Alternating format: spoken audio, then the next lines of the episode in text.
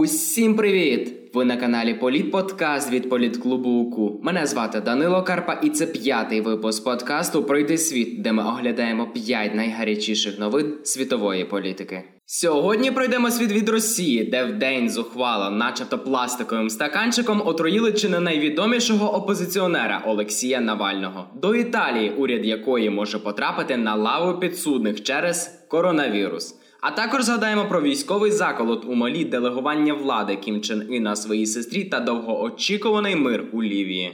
Отож, прищіпайте паски безпеки та вперед на зустріч світу політичних новин.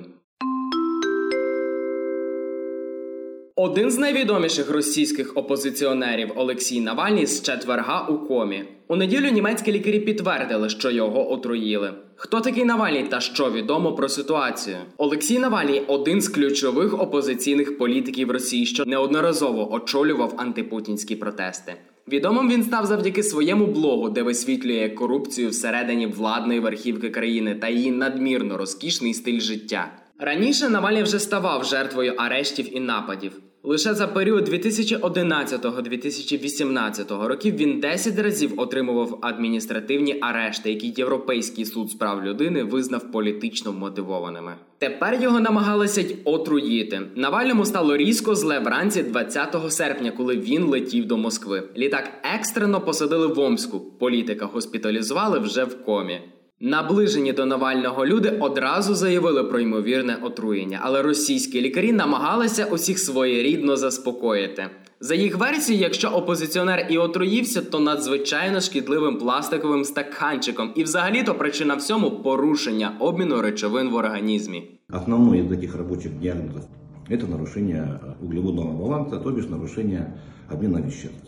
Звісно, що такі заяви російських медиків особливої довіри не викликали, і рідня Навального почала наполягати на вирядженні опозиціонера на лікування до Німеччини. У Омську на це довго не погоджувались, кажучи, що перельоти небезпечні для пацієнта. Врешті-решт вони дозволили Навальному вилетіти до Німеччини, де у понеділок підтвердили, що його таки отруїли. Отруєння неугодних політичному режиму осіб – явище не нове в Росії. До прикладу, у 2018-му російські агенти намагалися прибрати свого колишнього розвідника Сергія Скрипаля отрутою «Новачок» в британському містечку Солсбері. Загалом за останні 5 років щонайменше 4 неугодних для Кремля фігур намагалися отруїти.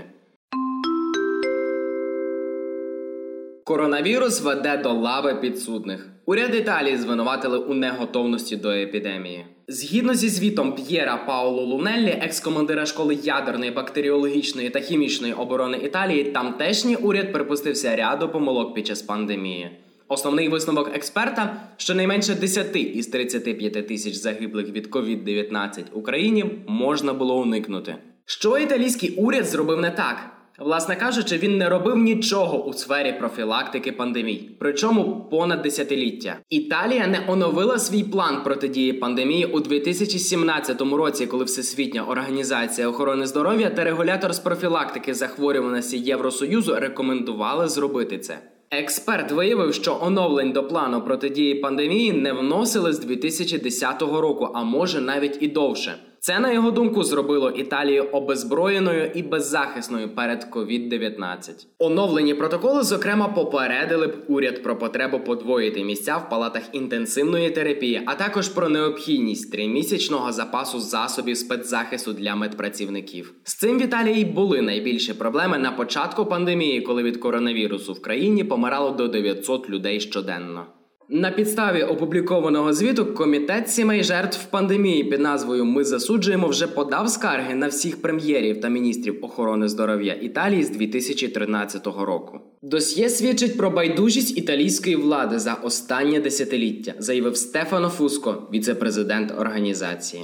Державним службовцям надіслали підозру, ведеться слідство. І хоча деякі італійські прокурори кажуть, що доказів проти підозрюваних недостатньо, ця справа може стати прецедентом. Це вперше в Європі політиків офіційно звинуватили в неготовності до пандемії. Та чи востаннє?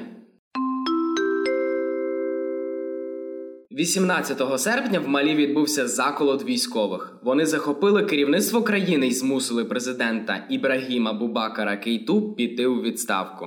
Що за криза в Малі? Малі – колишня французька колонія, яка проголосила незалежність у 1960 році. Вона є однією з найбідніших країн в Африці та світі. З червня 2020-го в країні тривали багатотисячні антиурядові протести, учасники яких критикували президента Кейту за корупцію та економічну кризу.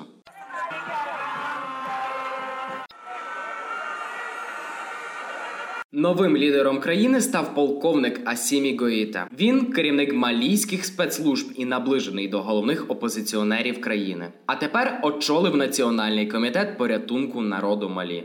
Як кажуть в організації, її мета – запобігти скочуванню країни в хаос. Як тільки зробити це вдасться, заколотники обіцяють провести вибори для мирної передачі влади.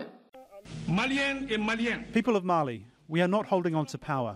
But we are holding on to the stability of the country. У світі дії заколотників передусім засудили. Зокрема, Рада безпеки ООН закликала почистів якнайшвидше звільнити затриманих чиновників і припинити захоплення влади. А регіональні африканські організації, до яких входить Малі, навіть призупинили членство країни в них. Експерти переконані, що заколот може мати дуже важкі наслідки для Малі, адже попередній військовий заколот, який відбувся 2012 року, призвів до активізації сепаратизму в центрі й на півночі країни.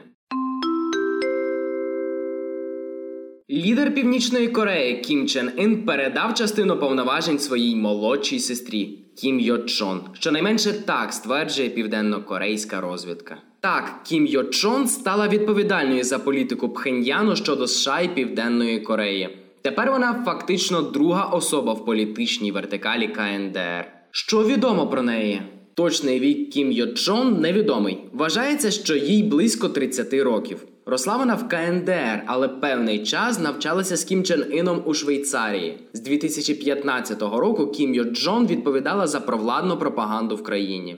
Вона вважається чи не найбільш наближеною особою до Кім Чен Ина. У 2018-му стала першою представницею північнокорейської влади, що відвідала Південну Корею, а ще супроводжувала свого брата на зустрічі з Дональдом Трампом. Попри те, що ЗМІ часто називають Кім Йо Чон ймовірною наступницею Кім Чен Ина, говорити про початок її становлення як лідерки КНДР ще рано. Велику відповідальність за деякі напрямки внутрішньої та зовнішньої політики її брат делегував й іншим особам. Впевненими можна бути лише в тому, що північнокорейський тоталітарний лідер нарешті почав ділитися своєю владою з іншими.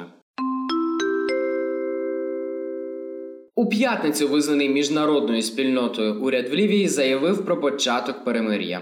Про припинення бойових дій заявили і їхні противники – сили Лівійської національної армії. Чому це перемир'я може стати історичною миттю для країни та чи довго воно протримається?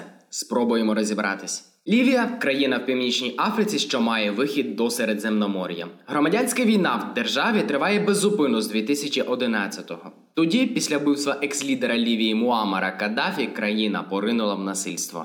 Зараз Лівія фактично поділена між силами визнаного ООН уряду Фаїз Аль-Сараджа і військами генерала Лівійської національної армії Халіфа Хафтара. Обопільна ініціатива «Припинити вогонь» дає надію на припинення багаторічного громадянського конфлікту, внаслідок якого сотні тисяч лівійців втратили дім.